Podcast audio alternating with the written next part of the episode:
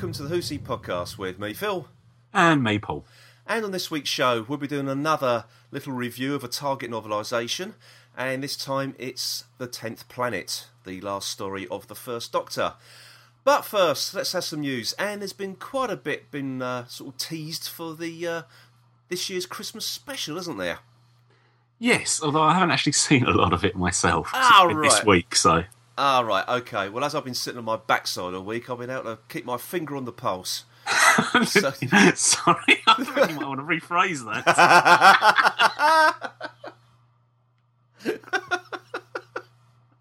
but there you go. Ah, there you start as you mean to go. There. Right, okay. Now, um, yesterday uh, there was a very, very brief trailer shown on BBC One just before uh, Merlin, which confirms the news earlier on this week that Doctor Who Christmas Special will be shown on 5:15 p.m. on Christmas Day, which Yeah. is, um, yeah, rather early for my liking. That means uh, that means it'll go out, and it means it'll be even longer between it going out and me actually being able to see it, as it usually is at Christmas. Yes, because you're never around to watch the telly on Christmas Day, are you? no, no, telly's never on. Oh dear. Well, so, you got, well, you got the so it's Boxing Day before I watch it. So it just Oh. means it'll be an extra couple of hours. It's been out. Everyone else would have seen it before I do. not this It's a time, mate. disgrace, I tell you. it's a disgrace. Yeah, it's um, yeah. I I think that it has sort of perplexed quite a few people as to why it's so early, and I'm beginning to wonder now as it's been shown at such an. And it, I must admit, it is the seems to be the show when the whole family sits down yeah. Um, to watch the telly. This is like, especially because this is like the Morecambe and Wise of of, it, of its time now, isn't it? It- that- Yeah. Back then, everyone sat down to watch the Morecambe and Wise Christmas special. and I think it's the same there with with Doctor Who, unbelievably. Um, but I begin to wonder now, as it's been shown at such an early time slot, whether it's going to be even more child friendly than last year's Christmas special. That is the worry, isn't it? If it was going to be a slightly darker one. Yeah, and I'm hoping I'm wrong on that count. I mean, I suspect, that actually, to be honest, Christmas Day, what show, what time stuff shown on Christmas Day is, is pretty indifferent, really. I mean, is there a much difference between 5.15 and 6.15 on Christmas Day? Everyone's usually had Christmas dinner late. Yep. You're not usually having tea or whatever until much later. Yeah. anyway. So actually, probably they might be thinking that five fifteen is a better time because people aren't then starting to get at six o'clock. People are starting to think, oh, starting to feel a bit hungry. Let's go and have something to eat, or Yeah, let's start getting food or whatever. I, I, I just I just want to say to all our non UK listeners that when you say it's when Paul says it's time for tea, doesn't mean say we all sit round with our ch- best china, drink drinking drinking Speak for yourself. drinking Earl Grey. tea tea in this country means we stuff our faces again. Yes. There's another big big slap up tuck uh, feed going on. So there you are. Yeah. Um, It's usually a cold meat selection. Oh, it is, yes, and lots of cheeses. Oh, I'm getting hungry now. you carry on going for some tuck, all right? So, yeah, um, yeah. Now another thing that's uh, two big things that have been um, announced for the Christmas special this year. Number one, we are getting a new TARDIS interior. Yes. Now this is quite exciting, actually, and they've the BBC have released a very very brief glimpse of what the new interior looks like, and for those who haven't seen it, it's out there on on the on the internet. So um, go search it down if if you uh, if you wish. Uh, but um, all they all it really is is basically the top. It looks to be the top of the time rotor, doesn't it? Where it meets Yeah. the ceiling, and lots of Gallifreyan symbols. Yes. So, hmm, interesting. Complete contrast to the previous interior. It actually looks. I don't know why it makes me think it looks sort of old style. I don't know what, what I mean by that. Um, what you mean, sort of? Because it, I mean, excuse me, it looks quite Big and chunky, whereas big and, ch- and shiny as well. Yeah, as opposed to everything at the moment being Yeah. sort of dark and whatever. Now, this is something that um, Martin from uh, Bad Wolf podcast tweeted during the week. Um, said that now, that explains why that he and I were allowed to basically manhandle the TARDIS console at the convention this year. Well, I think we we we mentioned this, didn't we? We- But yeah. Actually, at the Cardiff thing, because we're talking to the people there, and saying about how it's just going to be impossible to move Yeah, right. the, the console, the the console room and everything. There's something And falling over obviously, again was. Pardon? There's something fall over in the background. I heard another, No. another whack in the background. No, not here. Oh, it's, oh, it was. It come from, the, it come from my headphones. The ghost of Pertwee's back, mate. Can't start interrupting now. if, we, if this turns into a three-way conversation, we know something's up. oh, thank God you finished that sentence off with conversation. Otherwise, the ghost of Pertwee will make you put on a blonde wig. You have to go as Jo Grant. Oh, we have to be Sylvester McCoy as Colin Baker. If I hear a ghostly heights in a minute, then I then I know he's there. He's. He cho- sorry, Venusi and I keyed something off the shelf again. Oh, anyway, yes. Anyway, what were we saying? was I on that before Is he hanging as it's Christmas? Is he hanging around your flat like Jacob Marley? the ghost of Doctor Past? yes. Anyway, No, I was just saying that, that actually that they were saying that they wouldn't be able to move that console, and obviously Hmm. they wasn't going to be using Upper Boat anymore. no. So if they had to actually completely rebuild a console at the new studios, then I suppose the chances were they had an opportunity to put a new. Yeah, because I must. Um, I've been trying to. Because we actually then wondered whether this might lead to a new Doctor, didn't we? We did. Yeah, I think some one of us mentioned it. Yeah. Um, now, this is the thing that um, I'm now trying to figure out is whether they actually filmed the stuff in the in the the current um, TARDIS uh, Upper Boat, and the new one was being built at Roath Lock whilst they were filming for the first half of Series Seven. Well, I mean, they were filming by then, weren't They they? were, yeah. because they'd done quite a bit of some of the outside locations. The question of whether they then quickly then did all the TARDIS in, interior scenes, Hmm. because there wasn't actually a lot of them, was there? No, you're right. Actually, there wasn't a lot this this uh, this half of the So season. it probably wouldn't have Hmm. taken them a huge amount of time to have done the those scenes. Yeah. Hmm. That's. That's interesting. Actually, that's very interesting. So I suspect they wouldn't have built a new console just to do those episodes. I suspect they did those quickly Upper Boat Hmm. before they ripped it out. Yeah. Well, and actually, there's one thing that both myself and Martin are um, are lamenting as the fact that if we'd have known they were scrapping it, we would have nicked something. Yeah, seeing as most, seeing as you dissembled most of it. Yeah, I know. there were just there were just bits coming off in my hand. It was just. oh dear, yes. I wish I'd sort of walked away with something out of my pocket, but oh well, never mind. Never mind. Um, if they if they had just said that, it would have been like a plague of locusts across the yeah, we, we could have dissembled it for them. Yeah. now, um, the other little bit um, of news concerning the Christmas special. Now, we were debating whether to to talk about this or not because it is technically a spoiler, but it is in official print. It's in the Radio Times, so I suppose it's an officially sanctioned bit of uh, of tittle tattle, really, isn't it? Yes. Yeah. So if you don't want to know what it is, Look away now. Look away now. Look away now. Yes, or, or put your fingers in your ears and take take them out in about two minutes' time. All right. if you- you're listening with headphones, take the headphones off. Yes. First, or you put your fingers. or in. just just skip forward, fast forward through this little bit we're about to talk about now. Right? Okay. You, have, have they gone? I think they have. Right. Okay. It's just us and Pertwee left. That's it. Right. Um, it's it's Ian McKellen is providing the voice of the Snowmen, which is quite a coup, really. Yes. So, so not only you got sort of, um, it's basically the voice of uh, Gandalf and Magneto himself. Yes, because that's that's that's how he's best known. It is. It is actually. Probably is now, yeah. it is. Yeah, not all, the, that, all those years. in the, what, the Royal Shakespeare Company. Now he's played a, a superhero bad guy and uh, and uh, a wizard. That's that's what he's best known for. But uh, Yes. yes, there you go. Yes, so you can come back in now. It's, it's all over. We're not going to talk about it anymore because nothing to say, really, is there? No. Nothing to say. That's it. That is the news. It's just a bit quite a coup. So there you go. Just don't spread it around. All right. Right now, uh, the final little bit of uh, news. Just a little bit of um, I'll say it's a fun little bit of news. There's another little bit that leads on after this. Um, DVDs for next year. There's been the BBFC have um, passed a few extras on some of the releases for next year. So um, you've got the Ark in Space Special Edition and the Aztecs Special Edition.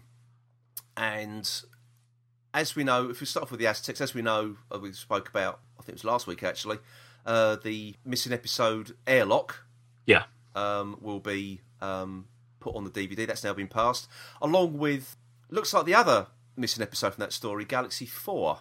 But I thought there was only one missing episode. Yeah, And well, the no, and the rest- Airlock, and the rest- Airlock is from and- Galaxy 4, isn't it?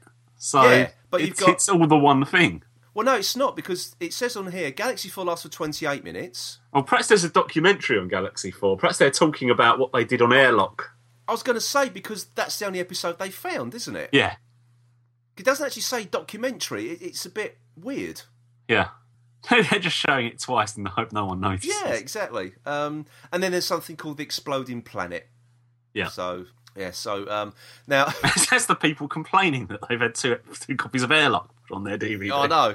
That, that just I was sort of reading. it, I thought, hang on a minute, that this this can't be right. This cannot be right. Um, anyway, other little bits of. I won't go through them all in any great detail, but there's some other extras on there. Something called Chronicle: The Realms of Gold. It's a square world, uh, which was an old Michael Bentine sketch show from the early '60s.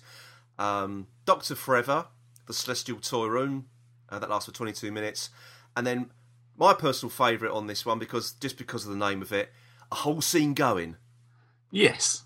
Very 60s. Very 60s. I, I bet the words fab and groovy are used quite a lot in that four minutes. That was something else that they showed at the recent BFI, or was found, or whatever, wasn't it? of The missing stuff. yeah, wasn't that shown?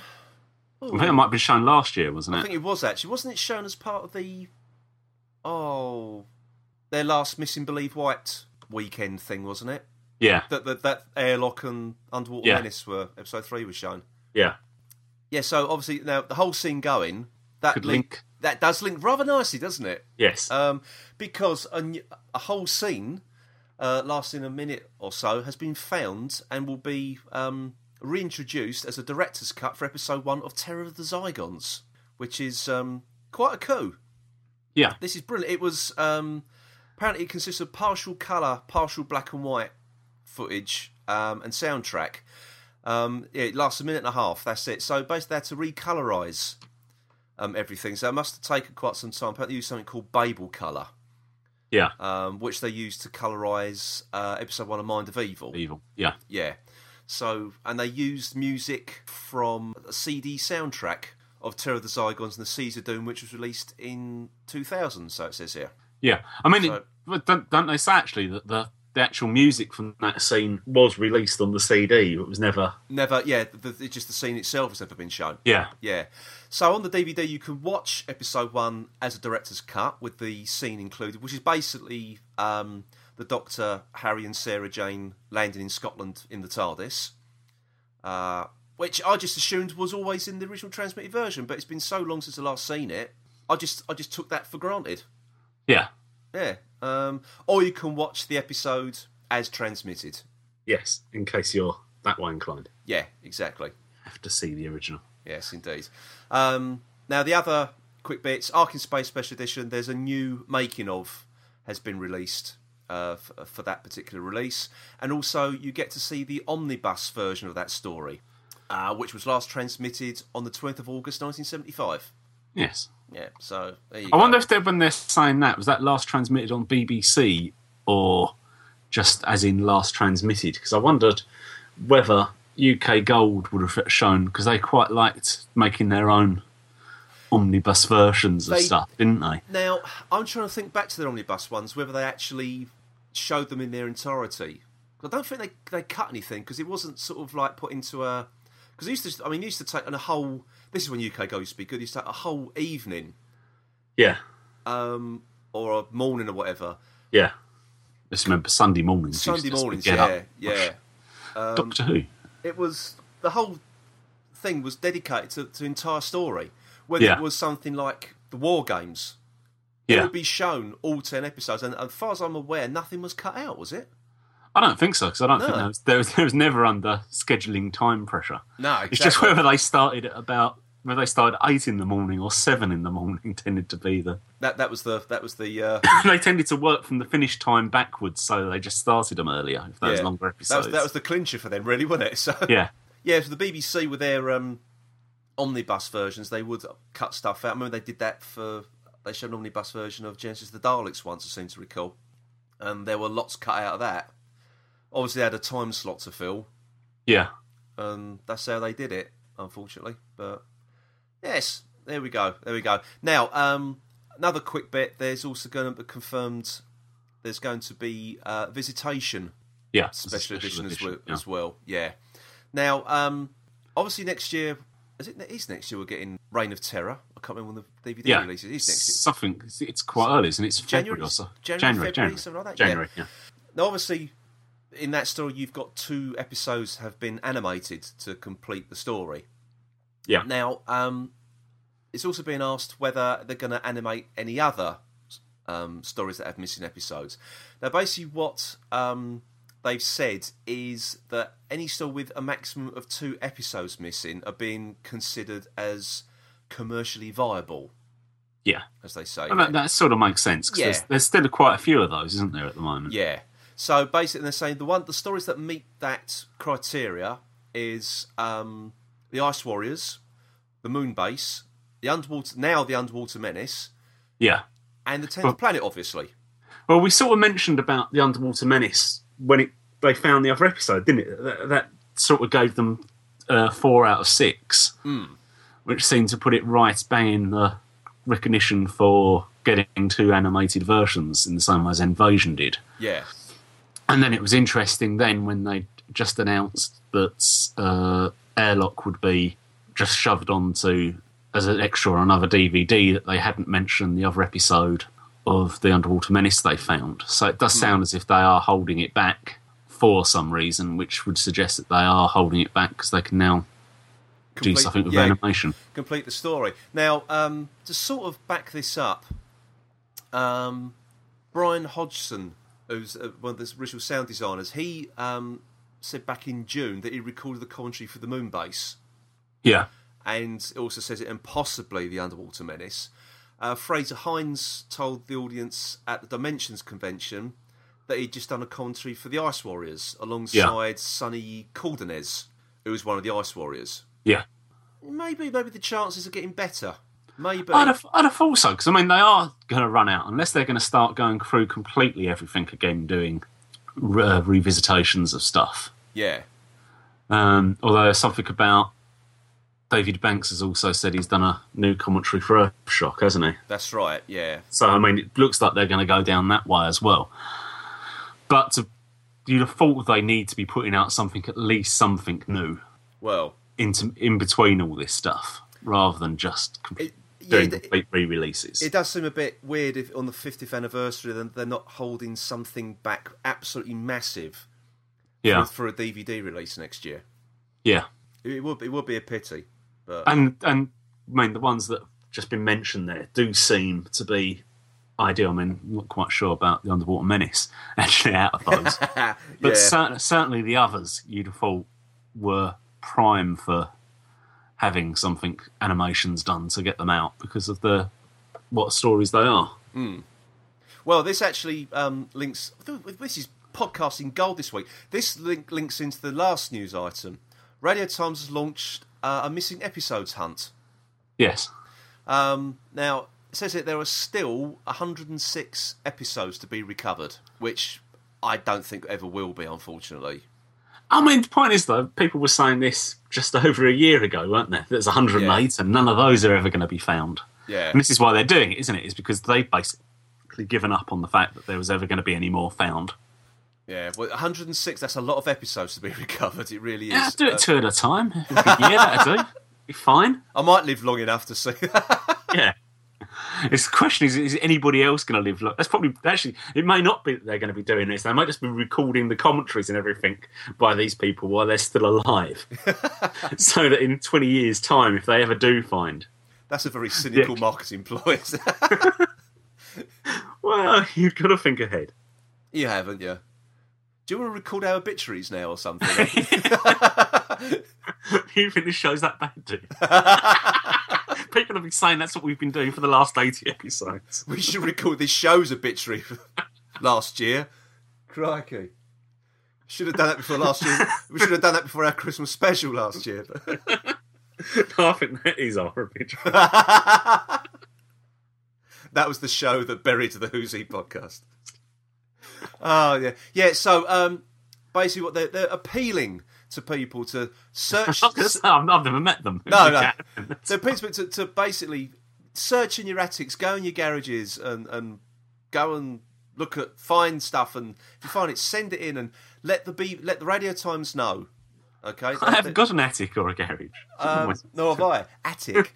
I've got a loft. I was going to. That's because you're middle class. I thought attic was a bit more, bit more. That's a bit upper class, isn't it? I don't know. An attic. Attic sort of seems to me that it's one of those rooms you walk around in, and it's got, and it's for some reason, it's it's always got a dummy up there. in the film, there's always got a, one of those old-fashioned dummies up in it. Who has one of them in their house, for God's sake? No, no. If, if you're that scaring way, the children. it, it, isn't, isn't it? That's the nanny's rooms. Oh God! Mary Poppins' room, is it?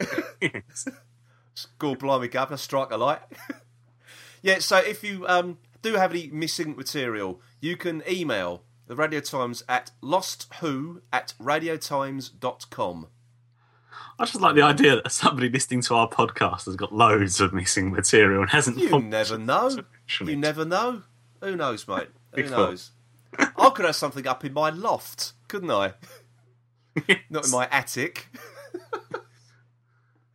Attics have trunks in, don't they?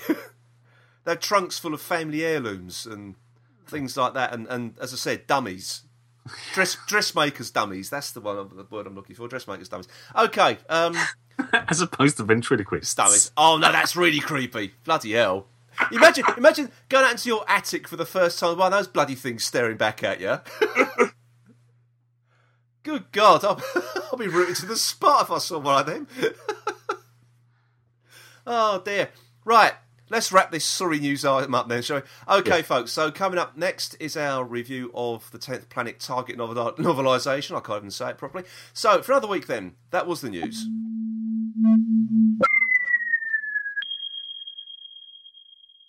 Right, folks, we're going to talk about the 10th Planet Target novelisation now. Um, now, obviously, during this, we will be comparing it to the transmitted TV version, Yes. or what's left of it, I should say. Yeah. Yeah, which I managed to uh, watch on, uh, what was it, Daily Motion, I think, hosts that particular story. Um, yeah, now, obviously, if you haven't read the novelisation, there probably will be a little bit spoilerific for you, if that's an actual Yes. word. I don't know. So, um, yeah, so please be advised this is going to be full of spoilers if you've never read the book. Or even, or even watched or- it. Yeah, yes, yes. yeah, exactly. And, and if you're worried that if they are going to animate the last version, this might spoil it when it, It- comes out on DVD. Then it might listen to it either. Yeah, exactly. So, um, yeah, the, I I've always had problems with the tenth planet uh, because I don't think it's really that great a story. No, that that that was where I was coming from. I was trying to work out what I was going to say about this, and effectively, yeah, that is it. Ma- Mainly, I think my problem with this story is actually the Doctor doesn't do anything. No, he doesn't. Um, I know that was. I, I, The idea, The idea. I know that, that was, yeah, I know that was more to do with the fact that Hartnell wasn't. And he, he does one. It's his last story. He does one of his usual things. He sits an entire episode out due to Yeah. illness, which fine. The guy was ill. Um, however, in the book, they could have addressed that. yeah. I suppose it's just a question of how much they felt they had to stick to the story as transmitted. Well, th- th- this is the problem because th- there's a whole there's a whole raft of things that I have a problem with in, in the book. Um, first of all, um, Gerry Davis wrote the novelisation for Target. Yeah. And obviously, he was one of the people involved with Kit Pedler who created the Cybermen because this is the Cybermen's uh, first story. Yeah, Um, basically, Gerry Davis, all he's really done is literally translated his script into a book. yeah, he's hardly made any changes at all. And those he he has done, Don't actually add to the story. no, they don't. They really you do get a, not. you get a long beginning about the fact that they've landed and they haven't. There hasn't been anything exciting for a while, Nah. and they want to go out, and the Doctor doesn't want them to, and that's about the first chapter, isn't it? I, I think yeah, I think this is the whole the whole problem because he he could have addressed all the problems of the of the TV version, and he hasn't.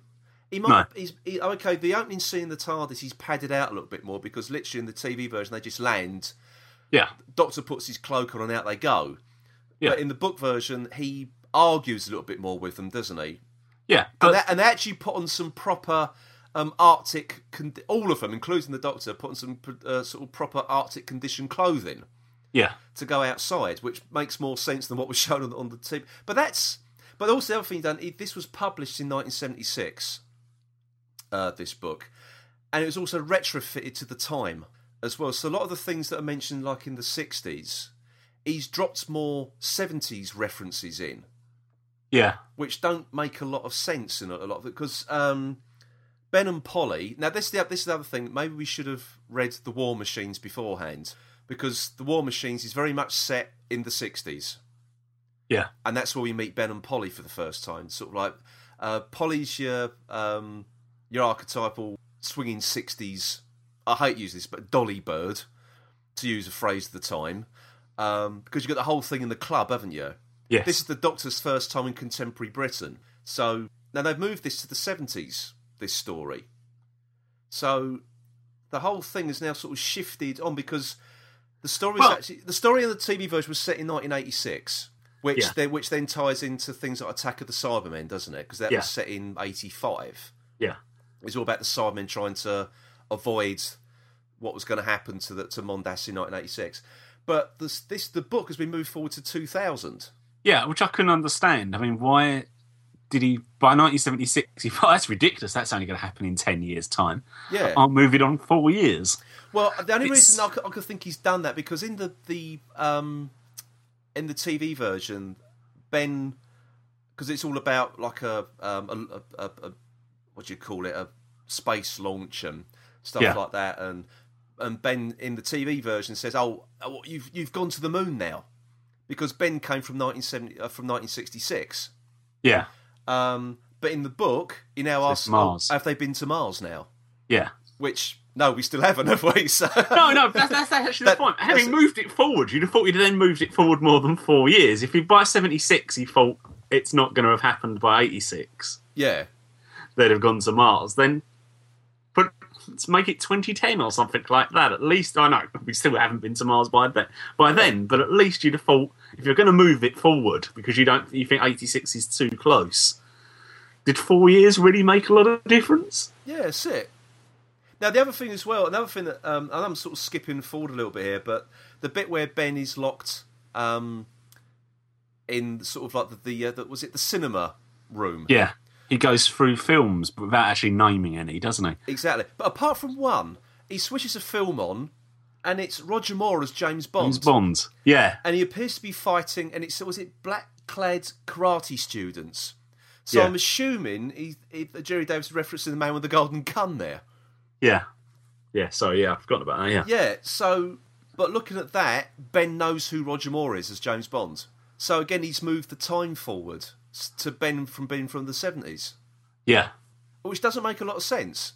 I'd like to know what was in the previous novelisation for the War Machines now, whether that was Did- kept in the sixties or that was moved Did forward. did he move that forward as well? Well, he didn't write that. I don't know who wrote um, War Machines. Yeah, which suggests it probably wouldn't have been then. Nah, I can't. I can't imagine there was a lot of collaboration going on. It's pretty much his story, and he just moved it forward. Well, the War Machines has also sort of got itself tied to the '60s for more reasons than other, other than the post office tower, hasn't yeah, it? that's right. Actually, which is supposed to be newly opened. So I know, I know, we're not talking about War Machines novelisation, but I'd like to see if they come up with a better resolution to Dodo. yeah, I mean, actually, that's, that's one of the ones where I think, just like, yeah, I must read that because I've got to see.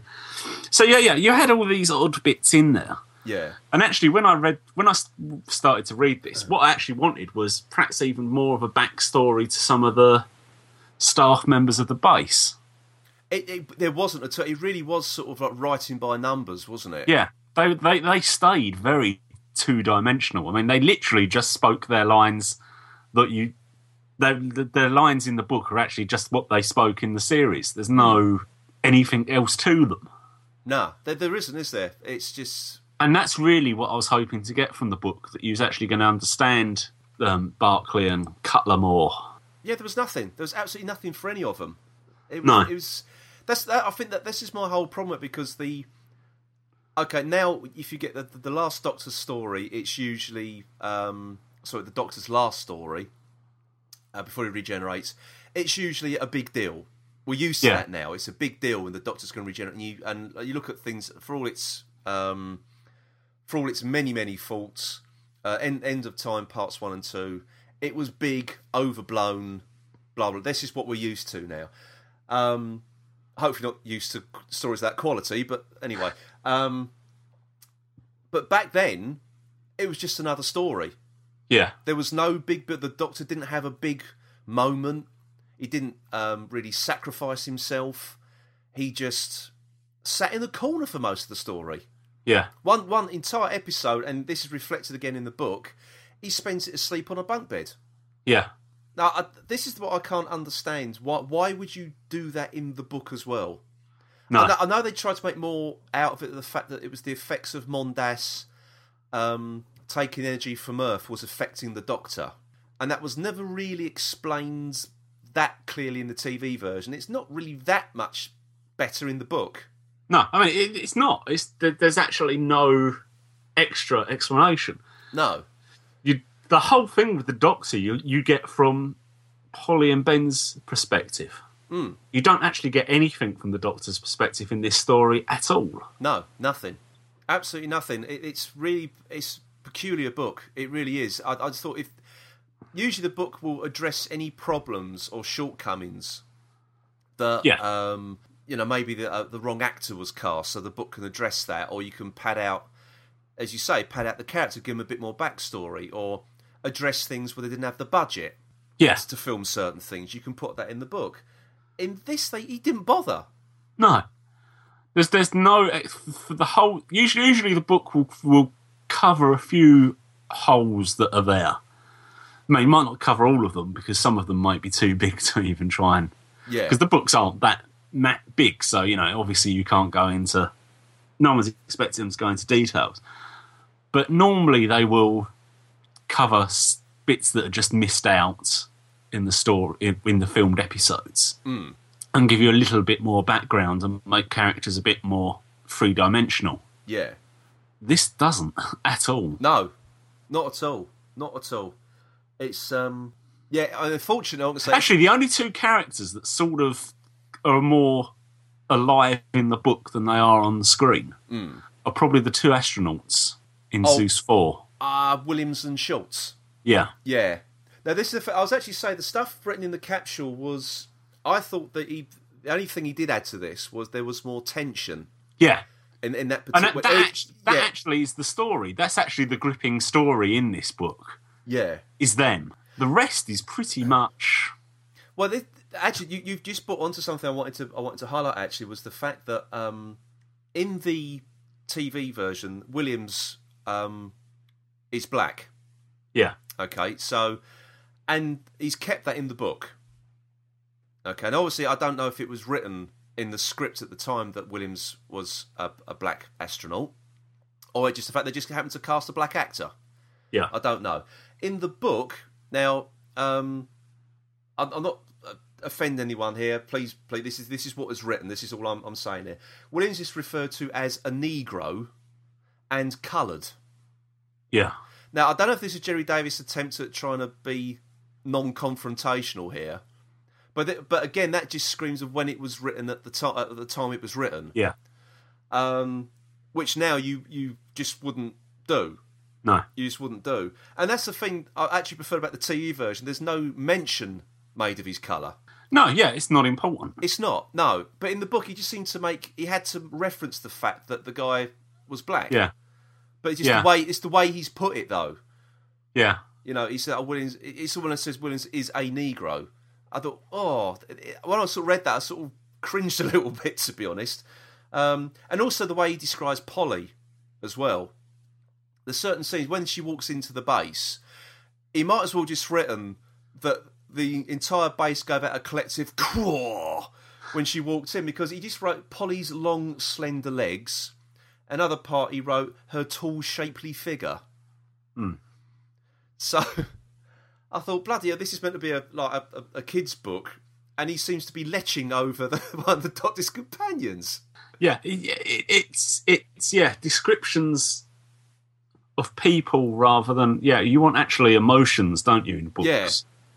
that's the things that grab you in. That's the things that draw you into a book. Yeah, Is when you can actually start you start feeling for the people and you, whatever. And it's just plain descriptions of them. I don't think really do that. So I- it I just think- becomes superfluous to the storyline. yeah. I think that's I mean, one, the last book we did was uh, Pyramids of Mars, wasn't it? And we mentioned in that the difference in appearance of Doctor Warlock. Yeah, Um, in the book, he was a big burly man. In the TV version, he was um, an old, bald, quite slender, very thin old man. Was yeah, Yeah. that's it. That's it. Good, good description.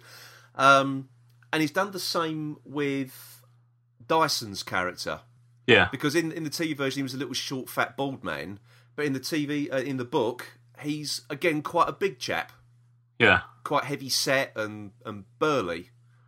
But um, yeah, so that, that's the only character he did actually change. Yeah. Now, actually, he describes Barclay as being an Australian as well, and I can't remember if the guy, the actor in the TV show, was actually doing an Australian accent or not.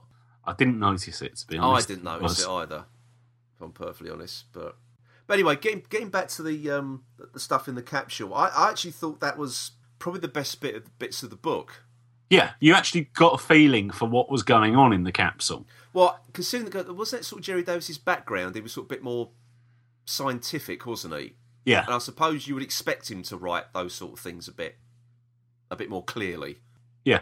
No, but not even that. But you had their, you know, the sort of reactions, the the facts of almost their depression of, the, and of what was happening. Their inevitable, they they realised that there inevitably wasn't going to be back. Yeah, he, he did seem to empathise more with the astronauts than any other character, didn't he? Yeah, and and that's that. And having read the book, they're the two people that you actually do feel for Hmm. in this. Because actually, I mean, there's quite a few people get killed in this, Yeah. Now that was the other thing I was going to say. and they're the only two that are really given even given a name. Yeah, because the um, now you got actually the the um the Italian soldier when they Yeah. first spot uh, the Doctor Ben and Polly on on the um, on the surface. Um, he's given a name now, Tito. Yeah, Um, now, at least in the book version, they dropped the awful cod Italian accent that the Yeah. actor was doing in the TV version. It was it was atrocious. It really was. Um, but when the Cybermen attack or kill the, the, the first group of which, which I think Tito was one of, um, Gerry Davis goes on about shattered necks and skulls smashed like eggshells, yeah, which which was pretty graphic actually. yeah, Yeah, so but there was another description. He, again, going back to the capsule, and uh, again it was uh, to do with um, Williams. He's, he wrote. Now I'm assuming this is some kind of seat that you have in space capsules. He said Williams relaxed back into his scat. Now, as I said, I'm assuming that's cut some kind of seat, but I didn't want to Google that for No. because I didn't want to see what kind of websites I got returned when I typed in the word scat. So, no, thank you. I'm, I'm, I'm just intrigued to know what if anyone knows what a scat is. Please let me know. I'd love to know what that is. Hmm. You've got no opinion on that whatsoever, have you? no, No. Good. If you knew a lot about scat, mate, well, I'm distancing myself from you right away. um. Anyway, cool. That was a conversational cul-de-sac, wasn't it? Yes. Um. Yeah. Christ. Um. Where were we? Where were we? Now, he also the description of the Cybermen in the book isn't exactly brilliant either. no, they're just silver figures, aren't they? Yeah, well, he mentions they're made a bit more out of steel and plastic, um, and something about the light on top of their heads, but he doesn't really give too much. As you say, just silver figures, Yeah, and that's it. Um, the cyber guns are a little bit. They're totally different to what they are in a TV show. They're like a little cylindrical handheld device. Yeah, well, that makes sense, doesn't Yeah, it? I mean, exactly. those exactly great, those great big units they had in the. Uh, They were carrying around searchlights. exactly, they were, weren't they? Yeah, um, yeah, and he also introduces the cyber, the concept of the cyber leader, which who's got a black helmet.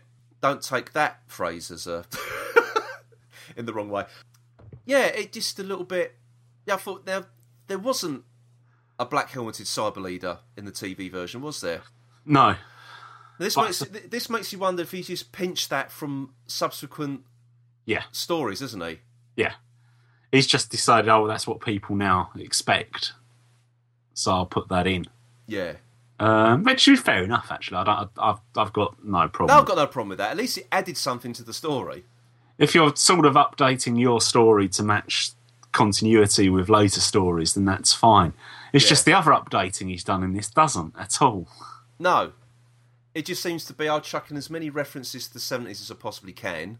Yeah, And he took it out. Of, he took it out of a time zone. Yeah, and it's it's a whole thing oh yeah, yeah, the year two thousand sounds futuristic. Yeah, And, and just and just chuck that in for no good reason. I mean, it, there was there's no no I've got there was no problem with him updating the crews, the base station people to be to know about the seventies hmm. and whatever. But as you said, it was actually updating Ben to know about the seventies. Totally, then took him out of his time zone. yeah, exactly. It didn't make any sense. Unnecessarily took him out of Yeah. his time zone. He could quite happily stay in the sixties because that's all he knew. Yeah, that's it. Yeah, it just the the stuff he did change was, was pointless. Yeah, Really, absolutely it added nothing to the story. Now, there, there's one massive, massive problem I have with this book and with the TV, the transmitted version, and that is General Cutler. I didn't actually so much have a problem with the book. I did because As in, as in that he was still a reasonably two-dimensional character. well, this I- I'll start with my with my. Obviously, I've watched um, the the TV serial before reading the book. See, I hadn't Right. Okay. So not for years and years and years. So Okay. Now, Robert Beatty, I thought was bloody awful. yes, Right. It was it was so over I'll the agree with you. yeah, there. so over the top. The character was, you know, there should have been some real. Um, okay, I know Doctor Who didn't really do emotional stuff back then like it does now, but his whole thing about his son being trapped up in space, he was losing power because he was sent out to rescue the, the previous two astronauts, Williams and Schultz, and he basically gets caught in the same power drain thing that the previous two astronauts were. So the whole thing it's a race against time to get his son back down to Earth. So there's the emotional hook. Yeah, and, and also the fact that then that drives him more to what he does. Then is more based. Everything then, as far as he's concerned, is based around his son, rather than what's good for the base and what's good for Earth and whatever. Exactly. Now, now the thing is, what he thinks is good for this, and this is my problem with the TV story and the book as well. The book doesn't do anything to address this. The fact, oh no, I'll save my son. I will detonate the Doomsday weapon. That'll save him.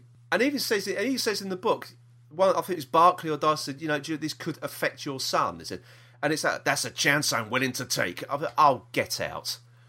It was. It did make no sense whatsoever. Well, he does say that he's going to do it when his son's on the wrong side on the of the Earth. wrong side. I mean, oh, sorry, it was just utter, utter. I mean, you are talking about a question about how quickly an orbit would be. That how that he'd be round the right side, if you like, Yeah, very exactly. quickly anyway. Yeah. It's not exactly as if any radiation is going to have dispersed by the time he comes round. Well, it's not only that you're going to have bits of Mondas floating around in the atmosphere. You know, cir- But we're the still not quite Earth. and- sure how quite how close Mondas is.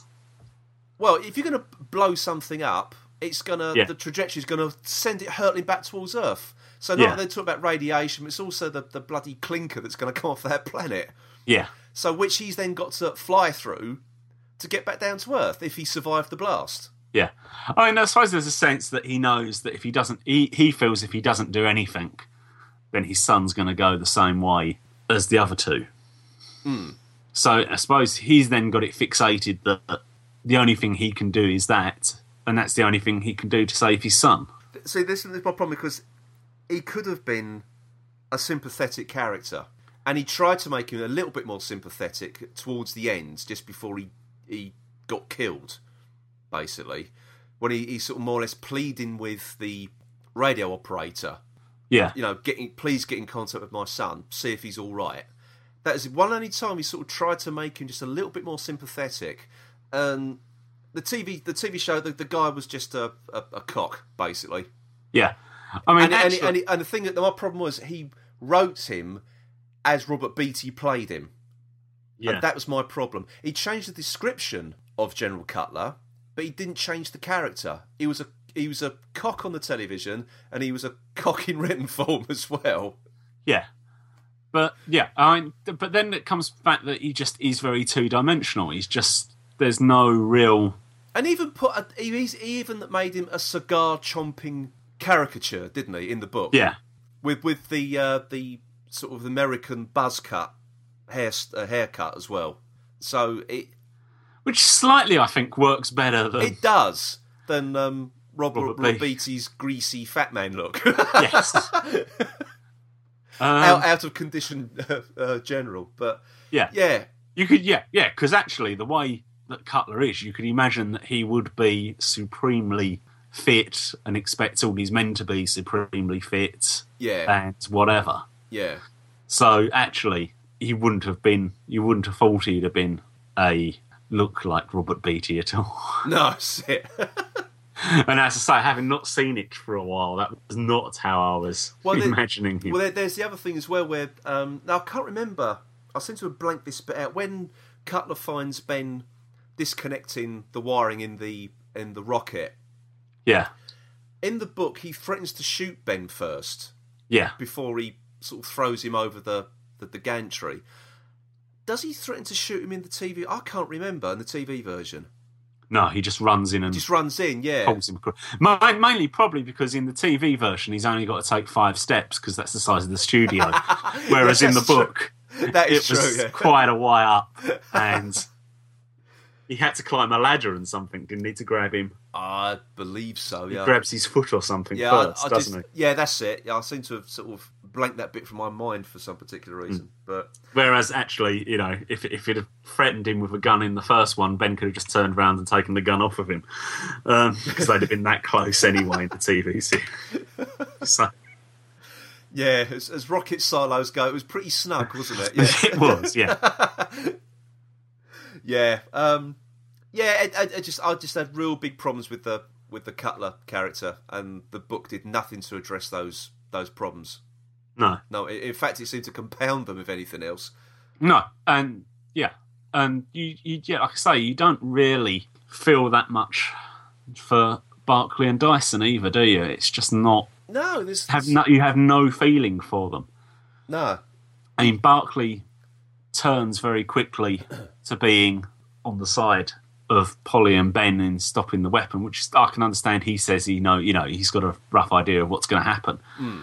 But you'd have thought they in the book they could have drawn that out more and given him more of the mental anguish as to whether he should be following his orders or he's conscious. Yeah, it, they just didn't. Well, Gerry Davis really didn't pick up on that at all, did he? It, No. As I say, he literally just translated his script into a book. Yeah, I mean, this is, this is this is this is more of a technical book than it is a story, isn't it? Yeah, it is actually. Um, And that that's obviously reflects the background of the writer. yeah, you, you, uh, you, as I said, And he, writers. he, he is not a, a, he's not a novelist No, by any stretch of the imagination. no, the yeah, I think the Cybermen were not the were not the only ones without emotions in this, were they? No, they weren't. You, you needed someone like, well, Terrance Dicks, basically. Yeah, the yeah the difference the difference between actually the the base staff and the Cybermen wasn't that great. No, it really wasn't. It was just a. It's not a very good breed. It really isn't. Um, now, the, the finishing off, the one thing that is completely different is the Doctor's regeneration. Yeah, Now, as we know from the the very few bits of surviving footage from episode four of the Tenth Planet, uh, the Doctor stumbles into the TARDIS and then collapses and changes into pa- uh, Patrick Troughton yeah, in the book, he walks into well, he sort of goes into a sleeping capsule. Yeah, something. he goes well ahead of Ben and Polly, doesn't he? Um, who then just sort of go on about. Uh, ben says, "Oh, you know, it's he never thought he'd regard the TARDIS as home, but you know now he does. He's so glad to be back there in the, you know in the in the warm compared to what it was like in the base. Blah blah blah. Yeah. And they hear this strange. They can't find the doctor. Uh, they hear this strange screaming noise, and they go to walk off to find it, and they find this metal capsule which the doctor is in. And when they open it up, they, they see that he's got the cloak pulled over his face, and they just notice his hands are completely different. But then you actually get a scene with the new doctor. Yeah. Now, to me, this is the only bit that Gerry Davis got right because it reads like Patrick Troughton. Yeah. The very few bits of dialogue. It's a very, very short conversation. It lasts, what, barely a page and a half, doesn't it? But the little bits of dialogue that he writes for the second Doctor, it reads like Patrick Troughton. Yeah. But was it necessary? No! And this what this is what gets me with this book is that you get these bits that are just not necessary to the to the story. And obviously, you you do realise with a target novelisation, there are only limited amount of pages. They're not hmm. going to be long books. No. And you just feel I'd rather have had some explanation given to some of the bits of the story than you add pages to the end. Now, this, this is the other thing as well, because the whole base of the whole book is written from Ben and Polly's perspective, Yeah. not the Doctor's. The Yeah. Doctor does, as you said, he, he does naff all in this story. No. Um, so they witness everything throughout the entire story until you get right to the end, and Gerry Davis turns it into the Ben and Polly don't witness the Doctor's regeneration. Yeah. And to what end? I don't see. Again, takes it out of continuity. Yeah, because I don't know if the novelizations that follows this is the Power of the Daleks, how that starts. yeah. I'll have to maybe read that one next, actually. Yeah, just to see how it plays out. But yeah, it's that, that was that again. It was another pointless thing to do. yeah, Why? Why would you have it that the, that the companions don't um, witness regeneration? And plus the fact by 1976 they know how the Doctor regenerates. You've you've had um, yeah, I, I, okay, you didn't see Troughton regenerate into uh, Pertwee, but you've already seen on the TV version you had Hartnell meld into Troughton, yeah, and the next one you really did see was Pertwee um, transforming into Tom Baker. yeah. At no point was a metal casket used. No, So why introduce that all that time later? it's, it's almost it's almost as if he's predicting Peter Davison's Doctor's need. Or for the zero room? Yeah, Yeah. actually, that's what that's what he's done here, isn't it? And also uh, Colin Baker's uh, lines to close off Caves of Androzani. You get the Doctor briefly saying something before the episode ends. yeah. Or maybe he was seeing into the future. Who knows? I don't Oh, think so. or, or or did whoever come up with the zero room have read this novelisation and decided that'd actually be quite good for a doctor that he needs Yes. to get into a capsule? Yeah, I don't know. It, it just seemed a, a pointless inclusion. Yeah, it just it just was, Yeah. wasn't it? Absolutely pointless. Absolutely pointless. So, well, so if you had to recommend this book to anyone, Paul, would you? Um, no. To neither be honest, Would, no, neither would I. not not ahead of anything else I've read so far. Yeah. And that does not mean about Doctor Who books either. Actually. In my entire life, everything I've read comes before now. No, um, no, yeah, it's it's it's definitely not. If you're trying to think, uh, the only reason you'd read this is for is to complete, or you'd be reading them, if, or if you was reading them in order.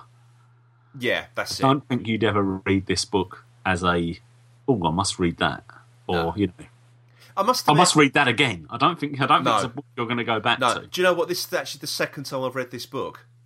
Is it? because I, I read it when I when I first when I first got all these uh, books to put on my iPad. Um, Yeah. I read that because I thought, well, I read that, then I, oh, this isn't very good. Then I watched the um, the internet, what's left of the, the TV serial on the internet. Yeah. And I thought that's not very good either, really. Um, and then we selected it for this podcast, really because it's a short read, a very very short read. yeah. Um, I thought, okay, maybe we'll come back to it, and maybe I might, you know, maybe I might change my opinion. No, I haven't, and if, in, in fact, it's, it's done nothing but reaffirm my opinion Yeah. that it's not a very good story. and it's not a very good novelisation either, unfortunately. No, there's there's nothing there's nothing from the book that I will take out and remember probably more than the serial, Nah, and I don't think it shaped my view of the serial. No, not really. So, just basically because it is almost they might as well, you might as well have just given us the the shooting script. Which is basically all this is, Yeah, really, with a few bits w- which he has tweaked to the best of his abilities. yeah, Yeah. that don't actually have anything to do with the story. No.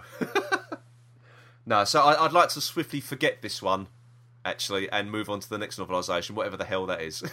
Yeah. we haven't picked one yet. No, I hope it's better than this. Okay.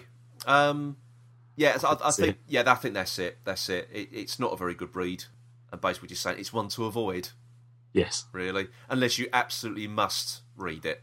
No, I mean if you're if you're reading if you're going through the books in order, You have to read Then- it. Yeah. then, then fair enough, yeah. But actually, it's not. You don't even necessarily need to.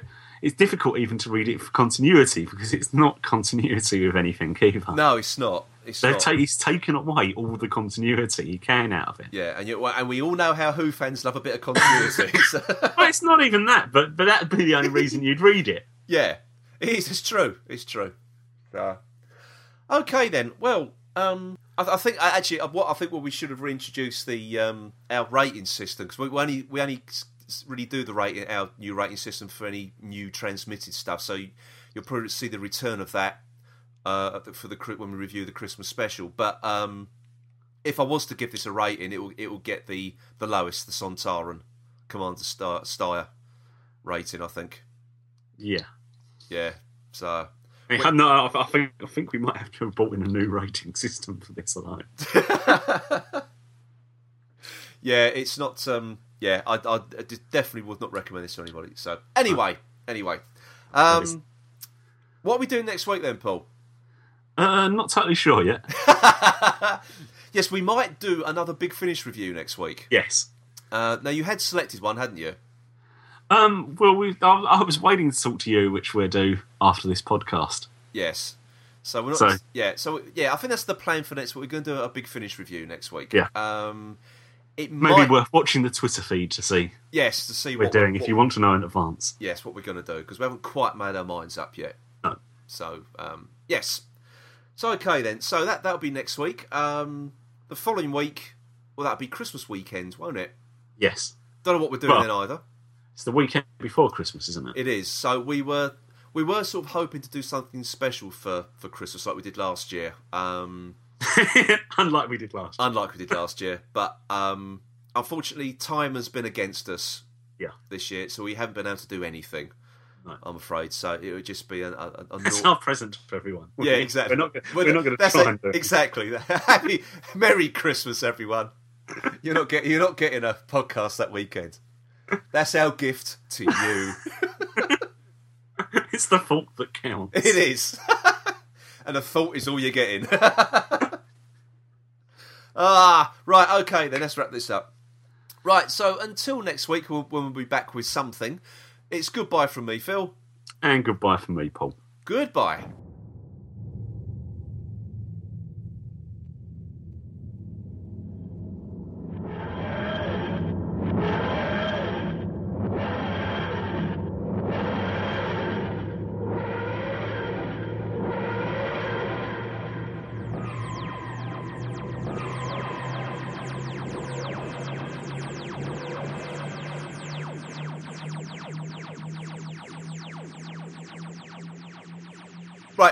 We, don't usually do extras for our podcast, but after the mo- the uh, conversational cul-de-sac of of Williams settling back into his scat, you Paul's just googled it, haven't you?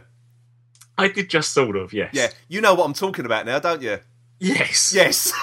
Because all I could think about was jazz, and I was thinking, well, I don't think he was necessarily lis- sitting back to listen to some jazz. But no, yes. Mm. okay. Yes. Okay. Okay. Now you know why I didn't want to Google it.